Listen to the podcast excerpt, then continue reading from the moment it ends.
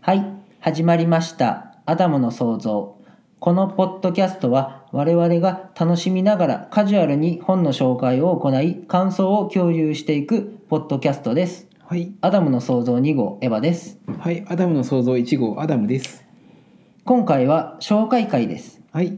さて、ブック、あ、違う、えーアダムの創造2号の紹介ですが、はい、今日は相対性理論を楽しむ本です。はい。相対性理論を楽しむ本はい。をアダムさんご覧になったことありますか相対性理論、ね、はい、あのないないよ。著者がですね、え、あの人じゃない。佐藤勝彦さんという方佐藤勝彦さん監修さんで監修ですねは監修さんって。い、ちょっとああ、ミケランジェロさんにまで笑われちゃ って。ちょっとそうですねちょっと今回はちょっと付箋多めなんですああ、が、本当じゃ。はい、この本について今日はちょっと紹介していこうと思いますなるほど。はい、さすが1号。はい、で相対性理論ってご存知ですかあれじゃろあのあの天才がやったやつじゃん。まず相対性理論を完成させたの誰かご存知ですかあれよ。あ アンジェリーナ・ジョリーじゃなくて。おアインシュタインじゃん。おお そうそうそうそうよくアンジェリーナ・ジョリーからアインシュタインまでいたないやもうアンジェリーナ・ジョリーがアインシュタインに似とりすぎるんだわ名前が似。てない似てないアインシュタインそうアインシュタイン,、アインシュタインベロベーって出してるあはいのおじさんよ。陽気な。そうですそうですで私もこの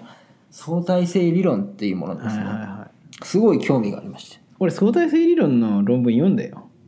え日本語訳してもらしてもらったやつ。読んだよ。マジっすかそうそうそう。いや今回ですねちょっと私がその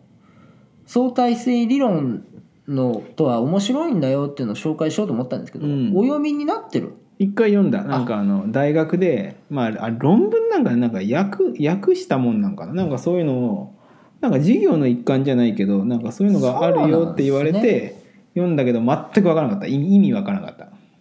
うんもう何言ってるかさっぱり分からん私も相対性理論ちょっと聞きかじって、うんわあ面白いなと思って、うちょっと本格的に本読んでみようと思って、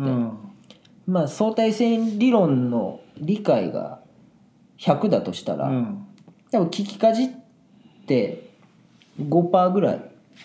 聞きかじったおかげで、うんああちょっと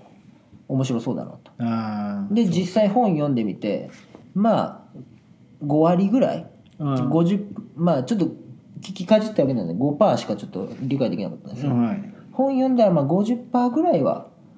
分かるようになるかなと、 50%分かるって相当すごいと思うけどね、相対性理で論ちょっとこの本読んでみて、うん理解度はいはい5%から0になりましたあー分かってなかったってこと分かかってなかったなるほど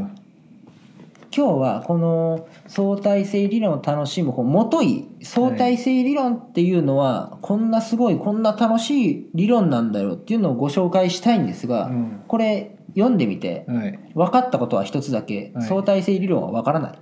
なるほど はいどうしましょう どうしましょうじゃないよえっと紹介しようがないんですがどうしましょうえそうよもうブックメンパクリ上げてからこんなこと にこんなことしてもえなんなん覚えてないですどんなのか相対性理相論対性理論ってあれじゃろなんかその俺がちょっと覚えてるのはもう光の速さっていうのはなんかその誤差があって違いますはいごめんなさい間違えました違い ますなんか誤差があるっていうかなんかそのまあタイムマシーンになんか近い近げな話だった気がするな、まあそんなもんですうね、ん、そうそうまず相対性理論はいちょっと今日は皆さんにね相対性理論触りだけでもね、はいちょっと紹介したいと、はいまあ、これ聞いていただいた結果おそらくもうネタバレします、はいこれこのポッドキャストを聞いていただいた結果残るものは何もありませんそうですただ皆さんの人生の15分間を無駄にするだけです、はいそれを踏まえた上で聞いてくださいあとこのポッドキャストを聞いてくれてる皆さんうすうす感じてると思いますが今回の回は外れです外れです それを覚悟した上で聞いてください、はい、そうです外れですはい、まず相対性理論には2つあります、はい一つじゃないんですよそうです特殊相対性理論とはい一般相対性理論というものですね、はいどうだいみんなつまんねえだろうつまんねえだろでこの特殊相対性理論っていうのが先に発表されましたはいちょっと意外でしょ特殊ってついてるからなんか特殊なケースなんかなって、ね確かに実はそうじゃなくて特殊相対性理論の方が先に発表されたんですねこうんの特殊っていうのは、その特殊なケースにのみ当てはまる特殊が先に紹介されるっておかしな話よねそプレーンのマフィンの前にチョコマフィンが出たのとっていう感じやろ、う、うん、ちょっと違うんですねね、実はその特殊っていうのはまあ限定されたこの条件でしか適用されないですよってこの理論は。あで一般相対性理論っていうのはその解釈を広げてもうどういった状況でも当てはめれますよとーあはいいうのがこの一般相対性理論と。まずこのなるほど2つあるっていうのをね覚えていただくだけでもうんちょっとマウント取れるかな って。あ知っとるっつって特殊相対性理論って2種類あるんよっつって。知らねえなあ知らねえのっつって「はあ」ってぜひ明日学校で使ってみてください学校職場でお前アンジェリーナ・ジョリーに謝れよ そうそうそうアンジェリーナ・ジョリーの特殊相対性理論って知らねえの知らねえのつってうんこれでマウント取れますから いや取れんやろ大恥かくわ、でそのアダムさんがおっしゃった光の速さっていうう、ん、早いよねでこの特殊相対性あの相対性理論の中でその一つ 光に対して早いよねダサいねいやなんか光速いですよで光もう一番速いものです今え見つーかってるもので、ソニック・ザ・ヘッジホックより早いねソニック・ザ・ヘッジホックよりちょっと速いですあマジか、はい、じゃあ早いねその速さたるやあ時速10億8000万キロあそれ早いわ速いですね新幹線が250キロですからねあ光は10億8000万キロです速いあね9キロと9億キロと思いきや10億キロなんねうん、実はね皆さん9億キロと思いがちでしょ光って、10億キロなんですよね意外だよ意外や意外そうなんですでこの相対性理論の中では光の速さは常に変わらないよとああなるほどあスピードって大体変わらんのんかなこれね面白いんですようん光っていうのはどのような状況でうもん、速度が変わらないとえー、すげえどのような状況でも速度が変わらないって何これ当たり前の話じゃないって思われがちなんですが、うんちょっと考えてみてください私が時速4キロでうん走っていたとしますでアダムさんが時速4キロで走っていたとします、うん横並びで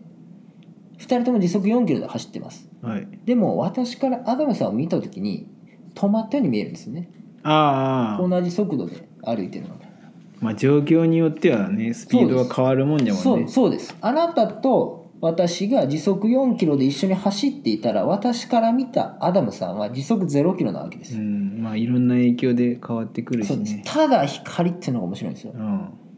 私時速4キロで歩いてますよね、うんでその横を光がさっと通ったと、で光の速さが10億8000万キロなんで、うん光の速さは10億7996キロに見えるはずですよね私からしたら、はいはいはいで違うんですよえ私から見ても光は10億8000万キロなんですよそれはすごいな確かになえじゃあそそのエヴァ3分あ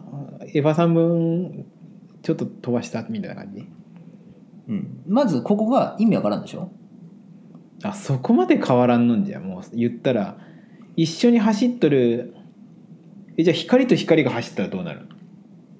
だからじゃあまあ光が10億8000万キロですよ時う速んはいじゃあ10億万キロのうんもうほぼ光ぐらいの速さのもんがあるとするじゃないですかソニック・ザ・ヘッジホックソニック・ザ・ヘッジホックぐらい速いのうがんいるとするじゃないですか、はいはいでソニック・ザ・ヘッジホックが時速10億キロだとしますよねえソニックのフルネーム言うの面白くない いや別ごめんなさい続けてくださいいやもうソソニック・ザ・ヘッジホックさんねうんいやそういう名前なんですから、ねでソニソニック・ザ・ヘッジホックさんがうん10億キロで走ったとしえますよ、でその横を光が通ったら、うんはいソニック・ザ・ヘッジホックさんからしたら、うん差し引き8000万キロで走っとるように見えるよう見えますよね、まあ普通そうよねじゃあ違うんですよなソニック・ザ・ヘッジホックさんから見ても10億8000万キロで通り過ぎるんですよ、それはちょっとおかしいと思うわ、うん意味がわからんでしょ、うんここがまず意味わからんポイントねねえうんそれはちょっとうんおちょっとかしいわ大体の人ここでつまずきますでもこれでつまずいてたらもうラジがわからないですもっと意味がわからないのがいっぱいあるんでねでその、まあ、特殊相体性理論も相対性理論もそうな一般相対性理論もそうなんですが、今回マジで外れや、うんん、眠くなるでしょ眠くなるわ皆さんあのベッドに入ってあなるほどそれ狙いそうイヤホンでああそうかできるだけ音をちっちゃくしてきてくださいああそうだねもうすっごいよく眠れまうわすそう今回の放送ああなるほどなるほどあもそうれね狙いか、うん、あと2分ぐらいしたらもう寝落ちするんでもういこの回は永遠最後まで聞けない回になると思います最後にめっちゃ面白いこと言うでう俺、ん今日眠れねえなと思ったらこの回のことを思い出してくださいね思い出しただけで寝るけ 思い出したけどねそうそううんで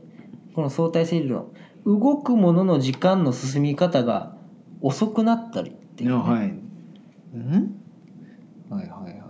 これ結構有名なんじゃないかなと思います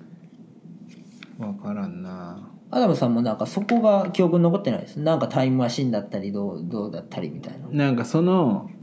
言ったらそのそその光の普遍性を利用したそうですそうですったみたいなことはうんじゃけ言ったらそのまあそうじゃけそのこれこれ以上早かったらそういう現象が起きるみたいな境界線のスピードを出したら、まあ、そのその普遍性から過去に行けるんじゃないかみたいな未来か未来に行けるんじゃないかみたいなちょっと言ってる意味が分からないです俺だって分かんないよ俺だって分かんないよすごいですよこの放送2人とも分からないのに喋ってますからね、怖いよ、うん、ちょっと褒めていただきたいね、です、怖いよこれでも続けますからねすごいよね、うんでも続 すけごいよるねこのメンタルも褒めてくださいねねで、えもうみんな寝とるわ、うん、先ほど動いてるものの時間は遅れるって、はい、まあ、この証明なんですが、はいこっからもうマジでわけわからなくなりますさっきのは十分わけわからない、いやもうこっからもっとわけわからなくなりますまずちょっとね皆さん想像していただきたいんですが想像せんでいいよアダムさんはい電車に乗ってますえー、うんはいボールを落としますとは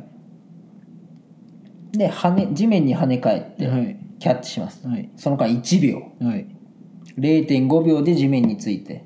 0.5秒で手に返ってくる、はいその間一秒その間1秒まあおかしなことないですよね、で私電車の外にいますとはいで私からはいアダムさん、はい電車の中のアダムさん見た時に、はいアダムさんがパッと手離して、はいボールをキャッチするまで何秒ですか、一秒じゃない、 1秒ですよね、はいそれはもちろんうんこっちから見てもはいはいポンポンと1秒ですようね、んじゃあ、うん私エヴァからはいアダムさんを見た時にはいボールを地面に落としてキャッチするまでの距離うんどうですか、まあ電車の速度に